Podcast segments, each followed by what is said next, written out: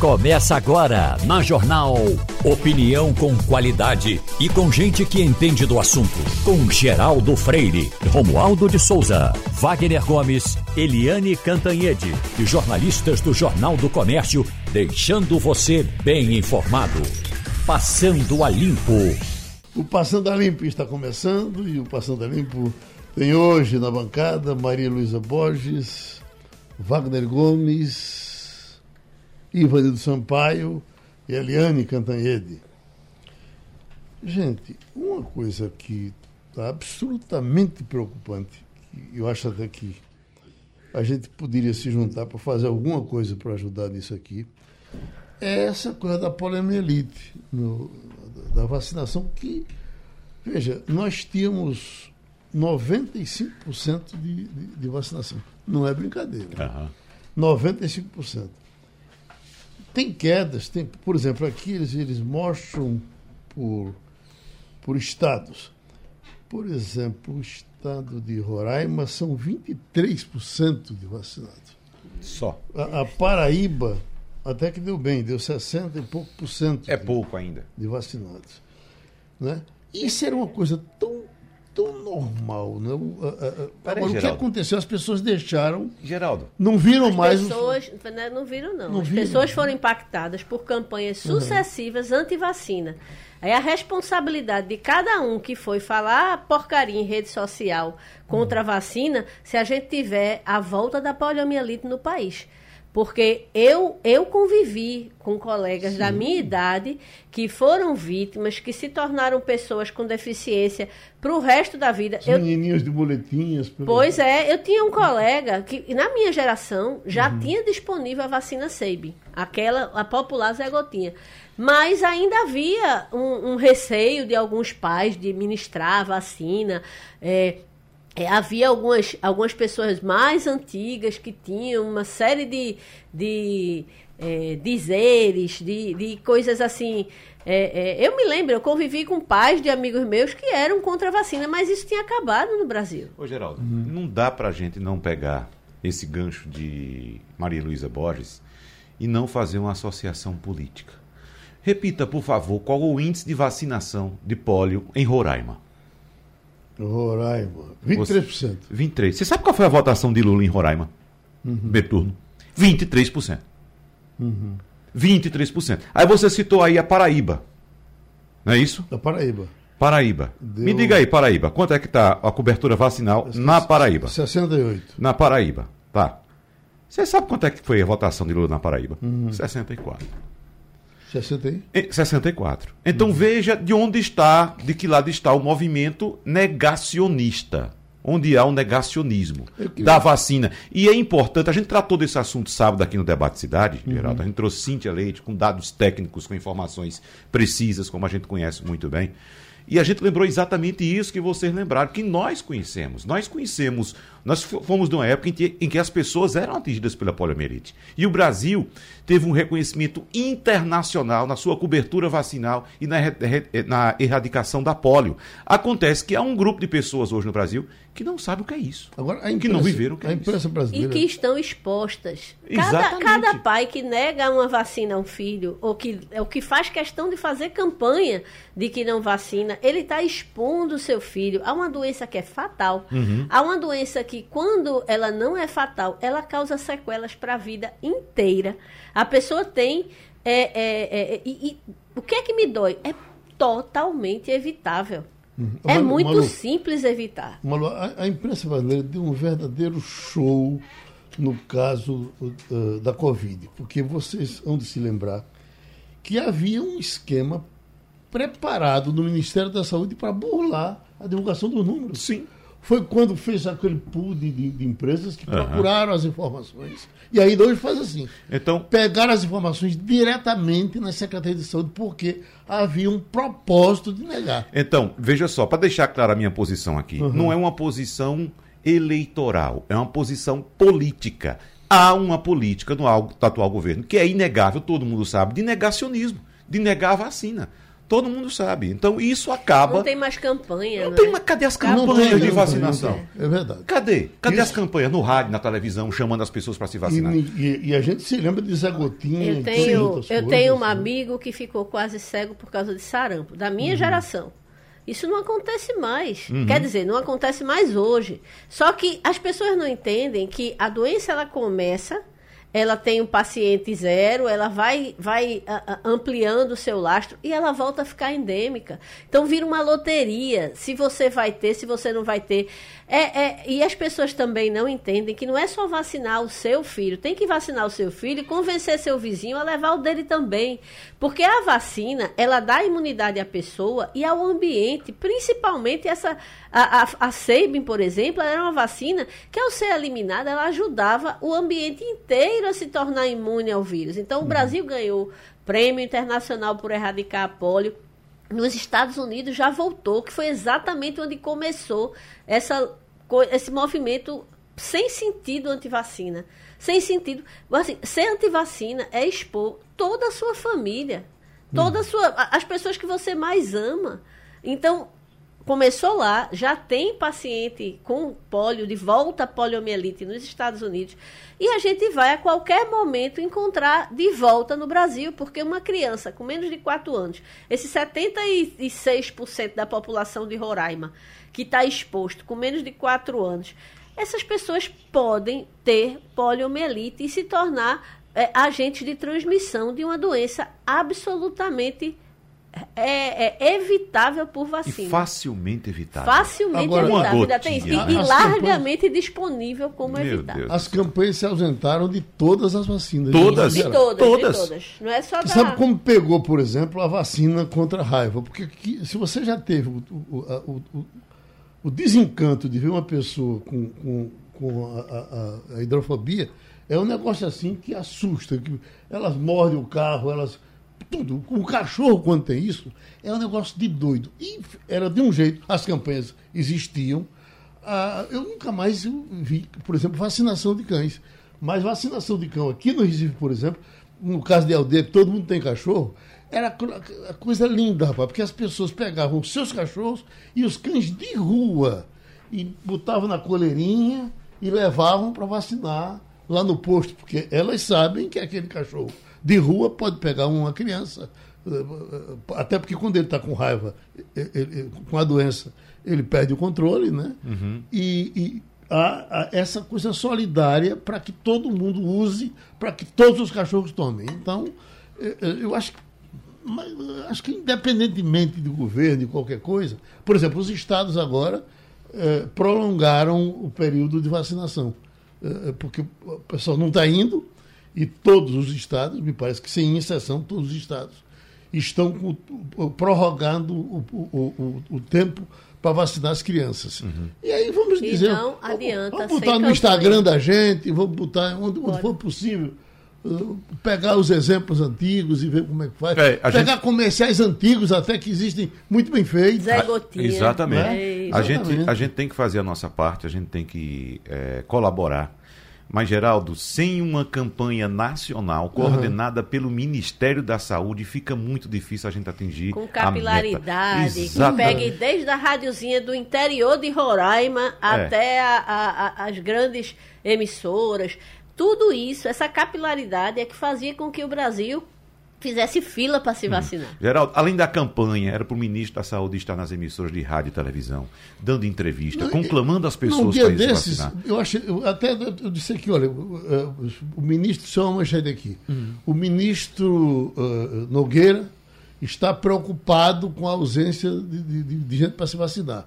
Eu digo, se esse ministro, eu até disse aqui, digo, se esse ministro está preocupado é porque o negócio está muito sério. Porque ele não liga para isso. Uhum. Exatamente. Não é? Mas quando é, é, é, Veja, ele estava preocupado, mas não fez a campanha, não, não, Pois não, é. não bradou. Ele, Pelo lá. preocupado e calado. É. Cadê o ministro? É. E eu- lembrar que as pessoas que precisam se vacinar, elas não estão doentes. Então, elas não estão sendo impactadas pelos serviços de saúde. Uhum. Elas precisam ser impactadas onde elas estão. Seja em casa, seja na rede social, seja no- no- na, na frente da televisão, ouvindo rádio, lendo jornal. As pessoas precisam ser impactadas nas ruas, nos outdoors, nos, nos bus doors. Por quê? Porque tem que se buscar quem está saudável, porque vacina é para uhum. evitar que você adoeça. E, e é, é, não adianta ter um monte de cartaz, por exemplo, dentro do posto de saúde. Só vai no posto de saúde quem precisa. Então, essa, essa lógica de se é, é, massificar a campanha é para que cada pessoa, cada pai, cada mãe, cada tio, cada avô, cada avó se sinta responsável por saber se as suas crianças tomaram ou não a vacina. Porque se não tomar, elas estão expostas. E se é, é, é, tomaram e o vizinho não tomou, elas estão também expostas, elas podem pegar uma forma branda da doença, por que não? Então, é, é importante que, que isso se massifique, que as pessoas entendam que isso é uma grande corrente. Cada elo é extremamente importante, não Deixa interessa onde esteja. Dá uns números aqui para chamar Evanildo Sampaio, porque, Evanildo, a, diz a matéria aqui, desde 2015, esse número só regride por aqui. Aí vai, em 2015, a taxa se encontrava, bebendo no sólido patamar de 98,2%. É, caiu no ano seguinte para 84,4%. Em 2020, mingou para 75,9%. Em 2021, no pior ano da pandemia, desabou para alarmantes 67%. Pois não, Ivanildo? Bom dia, Geraldo. Bom dia, ouvintes. Bom dia, companheiros. Eu não sei se você sabe, mas a campanha contra a, contra a poliomielite, pela vacinação, durante muito, muito tempo foi uma parceria entre o Ministério da Saúde e a Companhia de Cigarros Souza Cruz. Eu digo a você porque na época eu era consultor de imprensa da MPM Propaganda, que produziu toda a campanha nacional pela vacinação.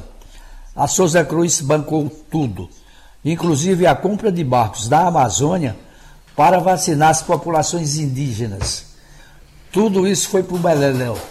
Uhum. Eu estive presente também numa campanha nacional pela, contra a poliomielite, que teve à frente nada, menos, nada mais nada menos do que Albert Seib veio para o Brasil, hospedou-se na Manchete, no apartamento que a Adolfo Bloco mantinha para os amigos dele.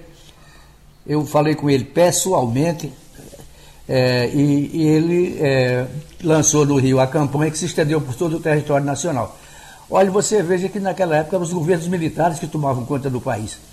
Pois bem, havia essa preocupação com a saúde do povo. Hoje a gente não tem os governos militares, tem um militar no governo, mas não tem os militares no poder e ninguém liga para vacinação. Uhum. Eu acho que, que é, essa desídia com a saúde da população tem culpa do governo, sim. E, e dos pais e das famílias que não levam a sério a saúde dos filhos, né? que enchem os ouvidos de, de bobagem, de negacionismo e deixa o Deus dará. Enquanto, e as consequências, como dizia o conselheiro Cássio, vêm sempre depois. Enquanto o pessoal não, não desperta para isso, porque já está passando da hora, os planos de saúde podem colaborar também com isso, com divulgação, porque no fim cai para eles também a questão da, da criança doente. E, e, e, não é doente para curar, não é doente para ficar para o resto da vida. Né? Desde ontem está valendo uma lei que obriga mudanças importantes nos rótulos de, de alimentos. Nós estamos com a doutora Marina Sucupira Marcel, que é professora do Departamento de Ciência e Consumo da Universidade Federal Rural de Pernambuco. E eu pergunto, doutora, a, a lei vale a partir de ontem, mas evidentemente que esse material, o que a gente a, a minha carne de lata, a minha sardinha, ainda não, não tem esse aviso. Tem um prazo para que a gente diga, a partir de tal dia tem que ter? Ah, bom dia, bom dia, bom dia a todos os ouvintes. É, respondendo sua pergunta, sim, tem um prazo, porque não vai poder tirar tudo que estava no supermercado antes dessa data 9, porque foi é, produzido antes. Uhum. Então, eles vão ter um ano, dependendo do tipo do alimento, tem até dois anos ainda. Mas uhum. os que já estão feitos, produzidos, eles vão ter que ser vendidos. É a partir do dia 9 é que qualquer alimento agora seja processado, ele tem que vir com a rotulagem de acordo com a legislação. Hum. O doutor, o, o, o, sal, por exemplo, é, é, é, eu vou lhe falar com, como quem gosta de, de sal. Eu, eu, eu, sempre comi com um certo sal a mais. Tenho tido cuidado recentemente, porque já estou pagando as consequências com a hipertensão. Mas o, a, a, sardinhazinha, a latinha de sardinhazinha, que a gente botava, tirava uma coqueirinho daquela com uma cachaçinha, a partir do momento que o sal desapareceu, a gente vai ter que, eu vou ter que adaptar minha, minha, meu, meu paladar novamente, porque aquele salzinho vem me fazendo falta. E vai tirar mais do que, do que já tiraram ainda? Vamos zerar agora, é? Não, zerar não. Vai tirar, porque isso já vem sendo feito. O Ministério da Saúde tá, tem feito metas para ir diminuindo, mas isso vai ser diminuído aos poucos, uhum. porque realmente a, a, população está mal acostumada, vamos dizer assim. Eles gostam de muito sal e muito açúcar. Esses dois elementos, eles são prejudiciais em quantidades é, é, elevadas. Então, é melhor a gente ir se acostumando, porque não há necessidade tanto de quantidades de sal, porque a gente pode usar outros temperos que vão dar sabor ao alimento.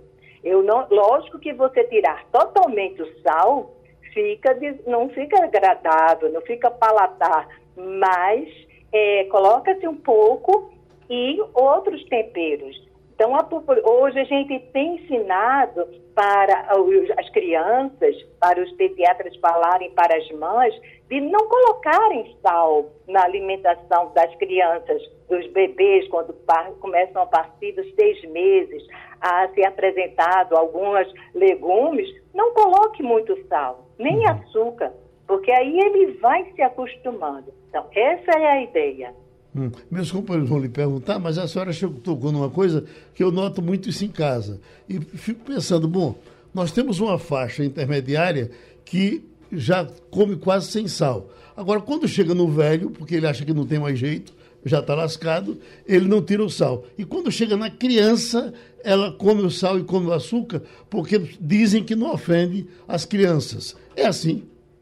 Pois é, não. Então, as crianças, a recomendação é essa agora. Não deve colocar açúcar em nenhum alimento. Inclusive, está se falando muito de não dar suco às crianças ou dar fruta, porque aí não precisa colocar nada. A criança come a fruta. Mas se quiser tomar o suco, tentar botar pouco açúcar. No leite, por exemplo, o leite, as crianças gostam muito do achocolatado em pó. Se você adiciona esse achocolatado em pó, que se for olhar no rótulo deste produto, o primeiro ingrediente é açúcar. Você já está colocando açúcar. Uhum. E aí tem pessoas que gostam de botar leite, achocolatado em pó e mais açúcar. Então, esse açúcar a gente deve ser tirado, porque o achocolatado em si, ele já é açúcar com um pouquinho de cacau. Doutora Marina Sucupira Maciel é professora do Departamento de Ciências do Consumo da Universidade Federal Rural de Pernambuco e está conversando com a gente. Maria Luísa Borges. Bom dia, doutora Marinês. Eu sou uma rara pessoa que gosta de olhar os rótulos do alimento quando eu estou dentro do, do fazendo compras. Até demoro mais do que do que deveria, porque eu tenho esse hábito. Olho validade, olho se é, é, é, principalmente a questão do sódio. É, mas às vezes a letra é colocada de um jeito que é para não ser lida muitas vezes na dobra do papel, num, num tamanho impossível de você conseguir entender. Muitas vezes, assim, uma coisa atrás da outra, principalmente tem uns rótulos que botam de uma forma circular a, o que tem. É impossível você conseguir ler é, é, aquilo ali de forma realmente eficiente. Isso também muda com a nova lei? Bom dia. Olha, você está de parabéns, porque realmente você está dentro da mínima quantidade de pessoas que leem os rótulos com todo esse cuidado. Exatamente, a mudança destas legislações do rótulo é para isto, para dar maior visibilidade a informação nutricional. Agora, você presta atenção que a informação nutricional, a tabela, tem que ser vinda escrita em letras pretas e o fundo branco para poder ter o contraste e você poder ler melhor.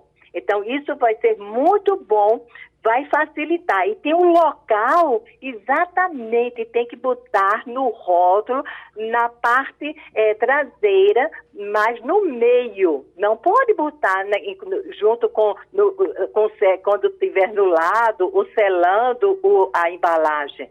Ele tem que ficar com maior visibilidade e ela vai também ter o que a gente chama que é uma rotulagem frontal com uma lupa. Isso é que vai chamar a atenção. Então, você pega um produto e vai procurar esta lupa que deve estar na parte frontal do rótulo, na parte superior, e vai vir assim: alto teor de açúcares uhum. alto teor de gorduras saturadas, ou então alto teor de sódio. Então, isso vai, vai chamar a atenção do consumidor. E ele aí já vai ver que aquele produto não é tão saudável. Uhum. Então, vamos trocar, não leva ele para casa, procura outro que não tenha esta lupa, uhum. certo? porque é importante é, o consumidor participar desta, é, é, desta etapa e estar junto com o governo para que os empresários modifiquem a, a, a maneira de processar os alimentos. Porque a gente sabe que não há necessidade de adicionar muito sal nos alimentos processados. Não há. Hoje em dia, a tecnologia de alimentos já está muito avançada, então os processos de produzir os alimentos, eles estão com é, é, temperaturas muito altas, ou então com pressão, que não há necessidade de colocar sal para é, conservar os alimentos. Uhum. Tá? Ainda, ainda tem dúvida, Ivanildo? Eu tenho algumas dúvidas, Jerônimo. Eu, por exemplo, eu sou um tarado em bula de remédio. Eu compro um medicamento eu leio a bula do começo ao fim. Às vezes eu sacudo o medicamento para lá porque tenho muito mais contraindicação do que indicação. Eu pergunto para a doutora, é, não seria mais prático controlar o nível é, que seja saudável para consumo do que ter essa preocupação de entupir as comidas de sódio, de sal, não sei de que mais? Até porque grande parte da população que consome esses, essas conservas é semi-analfabeta. Não está preocupada com isso, não. É a classe média baixa que comprou a lata de sardinha para almoçar com ela. Enfim, são pessoas que estão pouco ligando para o que tem escrito ou o que não tem escrito na latinha. É. Como é que a senhora vê esse problema? Olha, é um grande problema, você chamou a atenção exatamente um ponto. E é por isso que a gente bate na educação. Infelizmente, a gente precisa ter uma melhor educação e atingir as crianças nas escolas públicas, nas escolas particulares. Nós estamos fazendo um projeto de extensão lá da Universidade Federal Rural de Pernambuco com alunos do, do curso de Ciências do Consumo e do curso do mestrado em Ciência e Tecnologia de Alimentos para dar oficinas nas escolas públicas com alunos de 9 a 12 anos. Então, a gente está fazendo este, proje este projeto com estas crianças, com oficinas, mostrando os rótulos e tudo. Então, para eles irem aprendendo, e aí vai mudando os hábitos da família. Realmente é assim que a gente tem que ter. Precisa esta, todas estas pessoas entenderem isso, porque exatamente são os que são atendidos em UPAs, em hospitais públicos com a pressão muito elevada, porque não prestam atenção à alimentação. E, e é uma coisa básica, é a segurança alimentar. Deixa eu legislar em causa própria. Eu lhe faço uma, uma, coisa, uma pergunta curtinha, porque eu sou de pesqueiro, eu sou de uma terra onde o doce está acima de tudo. E eu não, é, é, por exemplo, a minha briga com, com uh, Romualdo é que ele oferece o café sem, sem doce e para mim o, o, melhor do café é o, é o, doce. Então, eu consegui, por exemplo, viver sem o açúcar. Eu boto o adoçante. Mas eu, esses confeitinhos que a gente compra para molhar a garganta no carro, eu também uh, aboli o confeito de açúcar. E eu compro sempre aquele. Ele é mais caro, mas eu compro aquele de adoçante artificial. Mas aí eu boto 4, 5, 6, 10 na boca. Estou exagerando nisso? Está. Está sim, inclusive é isso. O problema é que como a gente como não está acostumado desde criança a não utilizar açúcar, então a gente vai usar, o adulto vai substituir com, com edulcorante, que é o adoçante artificial. E o adoçante artificial, ele faz mal. Uhum. Ele faz mal. Então, que aí precisa comprar um adoçante que seja a base de estévia, que ele não, aí ele não vai prejudicar tanto, mas ele é mais caro. Você uhum. precisa procurar, porque se for de ciclamato de sódio, se for de sacarina, ele, esses, esses compostos químicos, eles são prejudiciais à saúde. Uhum. Então, não podemos substituir o açúcar por adoçantes artificiais. O importante é a, a, adaptar o gosto, o gosto. E isso já tem mostrado vários estudos de, na base de fisiologia, que é exatamente o bebê, ele já nasce reconhecendo o doce que é gostoso mesmo e o azedo que é ruim. Então a gente precisa adaptar, tirar um pouco o doce da, da, do, da alimentação da, do bebê e da criança. Porque Pronto. quando ficar mais velho, vai ficar muito mais difícil tirar. Muito obrigada, doutora Maria Inês Sucupira Marcial, que conversou com a gente no Passando a Limpo. Uma orientaçãozinha agora com o doutor Edgar Pessoa de Mello, cardiologista, porque o doutor Edgar saiu um trabalho desse fim de semana uh, dizendo dos males da insônia ao coração. Até aí tudo bem, a gente já sabe que a insônia atrapalha a vida de, de, de tudo, né? mas eu não sabia que era tão profunda com relação ao coração. E o pior, tem um trechinho lá que diz que eu devo dormir é, entre sete e nove horas. Aí é me pedir demais. É, não tem outro jeito, não, porque já antigamente me diziam: se você dorme quatro horas e dorme bem, se você dorme três horas e dorme bem, você contempla essa situação. Mas essa pesquisa está dizendo que não eu devo dormir mais entre 7 e 9 horas. Não está errado, não? Olha, bom, bom dia, Geraldo. Bom dia. bom dia. a todos. Bom dia, ouvintes da Rádio Jornal do Comércio. É um prazer muito grande voltar a falar no, nesses tele, microfones aí. Veja bem, o, o sono é uma coisa extremamente importante para que a gente restaure todas as energias perdidas e o excesso de trabalho, o excesso de preocupação durante o dia. E nós precisamos desse sono para repousar. Lógico, Geraldo, que cada um tem um biorritmo, ninguém muda isso. Você tem um, um ritmo que com três da madrugada está na Rádio Jornal já. A dorme cedo, acorda cedo, dorme no máximo cinco horas por noite. O meu ritmo é diferente. Eu durmo às duas da manhã e acordo às sete. Também durmo às cinco horas por noite. Geraldo, quem dorme assim e se satisfaz, não tem nenhum problema não. O problema é daquelas pessoas que não conseguem dormir, que deita e fica no intenso estresse tentando adormecer e não consegue. Essas pessoas ativam muito o sistema nervoso simpático e isso aumenta a adrenalina do corpo, fazendo profundo mal ao coração e todo o sistema é, nervoso. Então, essas pessoas tendem a ter uma doença cardíaca intensa. Você é, tem o seu sono diferente do meu, mas o meu me satisfaz, o seu me satisfaz. E a gente não tem insônia, uhum. porque quando eu durmo se eu for deitar às 10 da, da, da noite, eu só vou dormir às 2 da manhã. Então eu não durmo, eu fico estudando, trabalhando e vou para a cama perto das duas. Uhum. Tá certo? Uhum. Agora, se me botasse, se o doutor Edgar, olha, o senhor vai, a partir de agora vai acordar às 5 da manhã, aí eu vou ter problemas de estresse emocional, de taquicardia, de atividade do sistema simpático, e aí meu coração vai se arrebentar.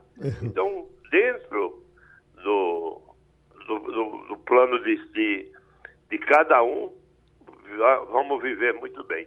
Antigamente eu tinha muita inveja do doutor Marco Maciel, porque o doutor Marco, com duas horas de sono, ele se dá muito bem. Uhum. E eu só conseguia bem com cinco horas por, por noite. Mas cada um tem seu biorritmo e aquele biorritmo é específico de cada pessoa. Uhum. Agora, se você deita e não dorme por problemas emocionais, aí, meu filho, aí bate pesado, o sistema nervoso ativa, a adrenalina circula com mais intensidade e aí o coração arrebenta o coração, não faz bem. Deixa eu ver, Ivanildo Sampaio. Bom dia, doutor Edgar. Dia, eu pergunto ao senhor, prazer, e esses medicamentos que as pessoas tomam para dormir, as pessoas que sofrem de insônia, tem mais contraindicação do que indicação, como acontece com alguns deles? Ô, Vanildo, excelente pergunta. Hoje, nós temos medicamentos chamados indutores de sono, que eh, esses medicamentos, para quem tem insônia, para quem deita e amanhece o dia sem dormir, essas pessoas tendem a ter muito problema cardiovascular e emocional também. Então é preciso que essas pessoas que têm insônia crônica tomem medicamento. Mas existem os medicamentos antigos que as pessoas tomavam indeterminadamente e perdiam a memória. Hoje, quantos pacientes estão no nosso consultório com demência em consequência de uso desses medicamentos que iam danificando a memória? Hoje não. Hoje nós temos medicamentos indutores de sono, que quando você acorda, ele já foi totalmente excretado, está tudo na bexiga. Quando você urina, expele toda a droga. Então ele não tem o efeito acumulativo dos anteriores, que iam sedando nossos neurônios e levando à perda progressiva da memória. Então um desses medicamentos é o, o Zolpidem. Tem outros também, mas é um, um exemplo que quando eu prescrevo eu digo, olhe, você tome e deite, não vá ficar conversando na sala nem na cozinha, porque o indutor de sono faz a pessoa dormir subitamente e, consequentemente, você deve estar deitado, acomodado para dormir. Maria Luísa? Bom dia, doutor Edgar. Eu posso falar com, de cadeira, com, porque eu tive um infarto há exatos dois anos no meio da pandemia e o meu cardiologista associou exatamente ao fato de que durante a pandemia eu desenvolvi uma insônia muito forte. É, quando é? Qual é o momento em que é preciso prestar atenção na insônia? Porque a gente estava tão tenso naquele começo de pandemia, é, eram, eram tantos elementos desconhecidos, havia é, é medo por familiares, medo por você. É, e, e, em determinado momento o meu sono virou algo impossível de acontecer. Eu, eu, eu, passava o dia com sono e a madrugada sem sono nenhum. Então foi uma, uma inversão total e isso é, é, cobrou seu preço.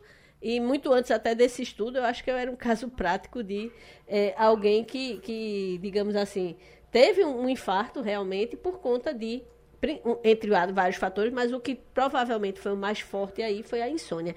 Quando é que é a hora de prestar atenção, de ir atrás de um, um, um médico que lhe ajude a não é, é, deixar o coração nesse estado de, de, de vigília que acaba por provocar o infarto? Olha, obrigado pela sua pergunta, excelente, porque muitas pessoas vão entender agora a necessidade do que a gente chama da higiene do sono. Na verdade, quando o estresse rompe o nosso relógio biológico, aquilo que eu falei do meu modo de dormir, o modo de dormir de Geraldo, quando rompe, por exemplo, Geraldo vai dormir 10 horas da noite, ele não consegue dormir. 3 horas da madrugada ele já está acordado.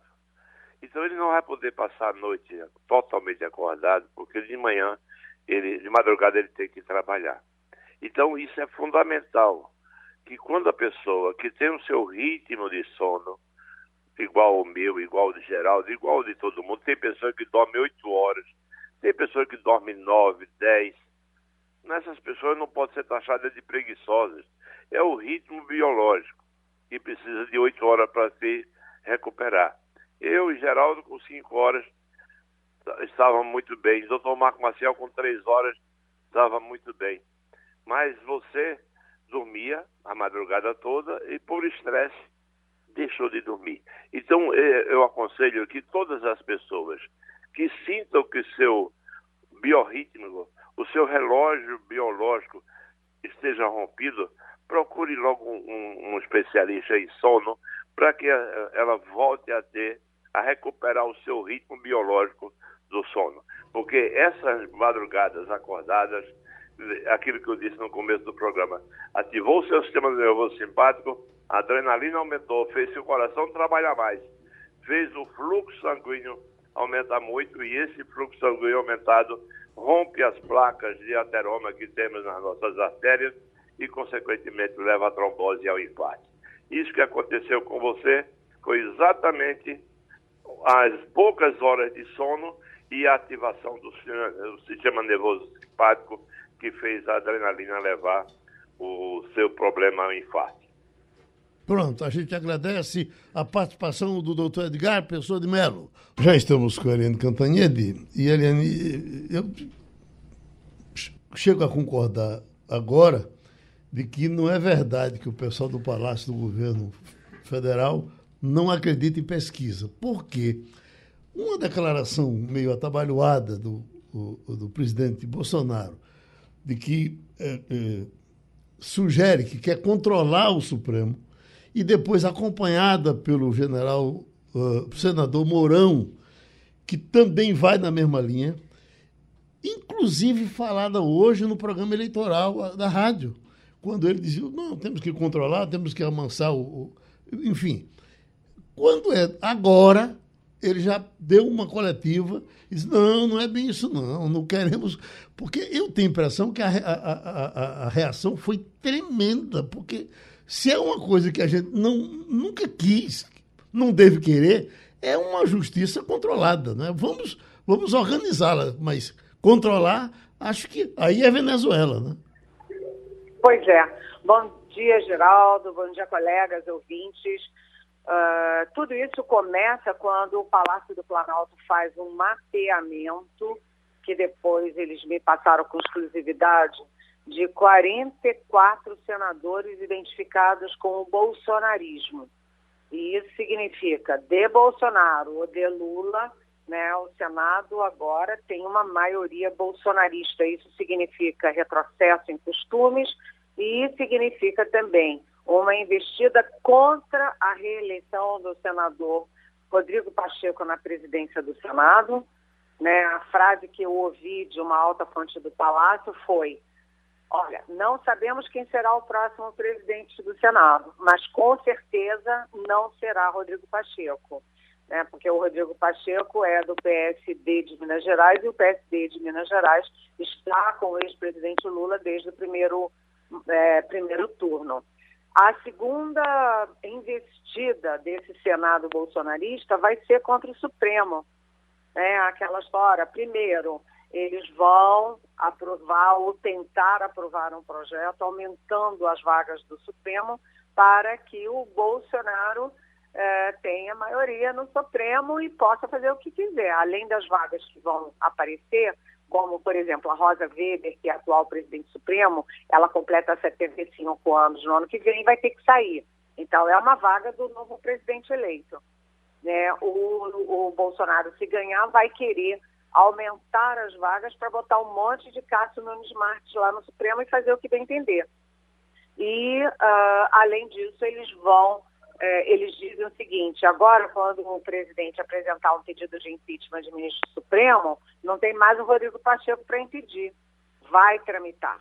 E aí, Geraldo, você matou a pau, porque é o seguinte, a repercussão foi tão avassaladora que eles já mudaram o discurso, bem, não é bem assim, só se o, o Supremo não se comportar direitinho, O fato é o seguinte: há uma ameaça, sim, de intervenção no Supremo Tribunal Federal. Aí o Bolsonaro, se reeleito, teria Câmara, Senado e Supremo. Um novo Hugo Chávez aqui no Brasil, né? Oi, Wagner. Eliane Cantanhede, dando uma olhadinha na eleição do primeiro turno nos estados, a gente encontra uma concentração muito grande, praticamente a totalidade dos votos em Lula e Bolsonaro. Aqui em Pernambuco, por exemplo, 65% para Lula, quase 30% para Bolsonaro, 95% dos eleitores, Eliane, se dividindo entre Lula e Bolsonaro. Foi assim também na Bahia, nos demais estados do Nordeste. E quando a gente vai para o cenário nacional, a gente encontra quase 92% dos votos válidos concentrados nesses dois candidatos.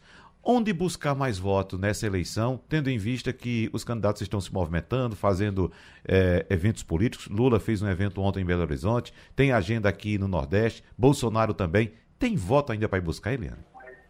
É, exatamente, Wagner. Esse é o problema, porque quando você olha a eleição no primeiro turno, no dia 2 de outubro, você vai ver que brancos e nulos é, foram um pouquinho mais de 4%.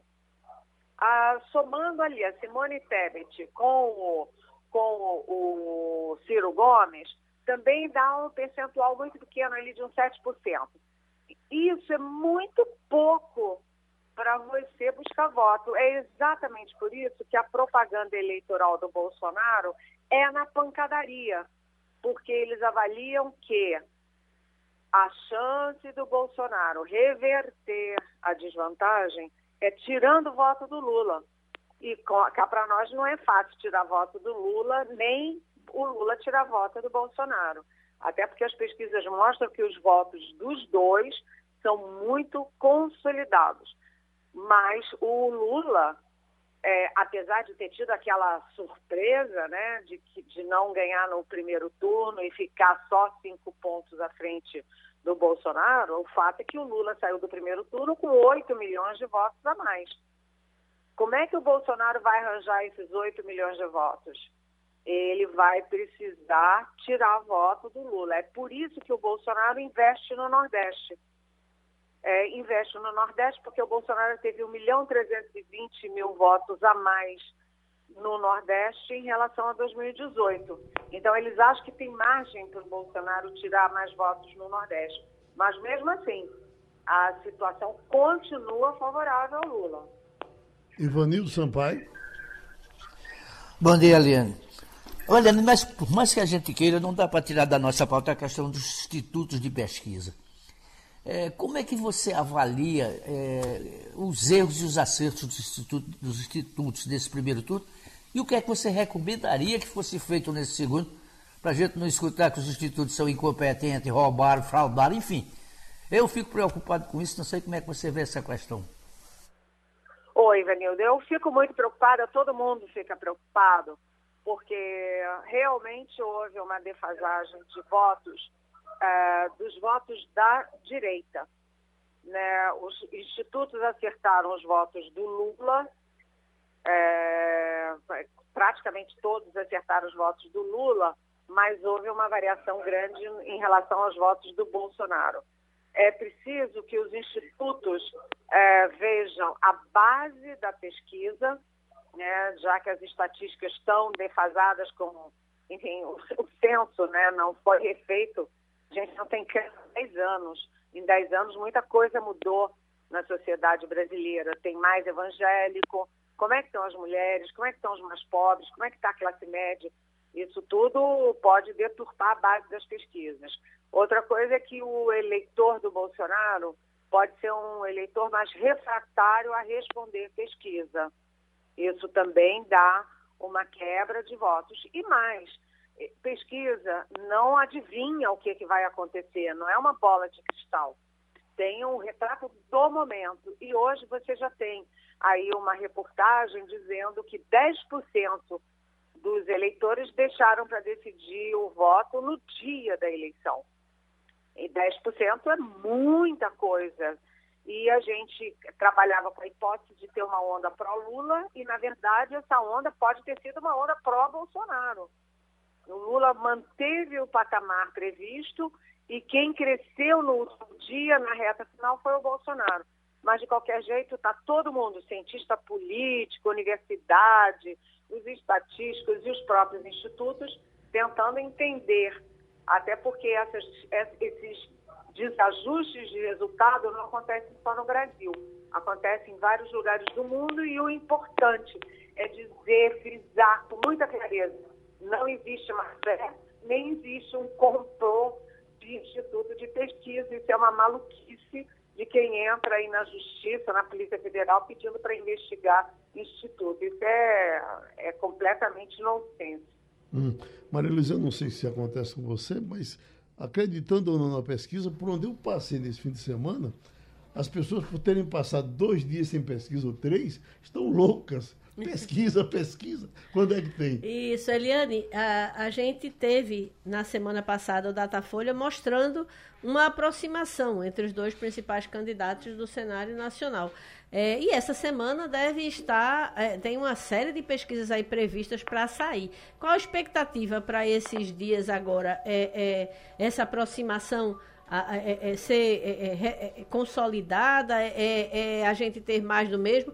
Porque já tem é, é, com todo esse movimento que se, que se vê hoje é, questionando o Instituto de Pesquisa, é, eu temo, sinceramente, até uma tentativa de, de, meio que não se comprometer e deixar o cenário embolado. Isso tem risco? Oi, Maria Luísa. É, na verdade, a, a diferença entre Lula e Bolsonaro no primeiro turno foi de cinco pontos e as pesquisas da semana passada deram cinco pontos de diferença. O que está acontecendo é que o Bolsonaro está crescendo em alguns eleitorados que são muito poderosos. E isso pode causar aí algum risco de reversão. Mas é, eu insisto, né? O Lula teve 8 milhões de votos a mais. E não tem essa margem, essa gordura para você tirar 8 milhões de votos. Aliás, precisaria tirar quatro, né? Porque tirando quatro de um lado, você já tem um reflexo de 8, 8 milhões, né? Tira, daqui, tira quatro de um e aumenta quatro do outro, a diferença já é significativa. Mas o fato é o seguinte, hoje já tem pesquisa e está todo mundo de olho nas pesquisas, porque as pesquisas mostram tendência. E as pesquisas mostraram a tendência de favoritismo do Lula, que foi o que confirmou no primeiro turno. Ou seja, o que a pesquisa mostra de tendência é o que a gente acha que vai acontecer mesmo. E a tendência, é, o, o temor é que o Bolsonaro perdeu qualquer tipo de prurido. Já no dia seguinte do primeiro turno, ele já anunciou 13 terceiro é, para as mulheres que ganham o Auxílio Brasil, já mudou a data para o Auxílio Brasil ser pago cinco dias antes da eleição, do segundo turno. O Bolsonaro todo dia anuncia alguma medida nova, sem mostrar, aliás, de onde vem os recursos.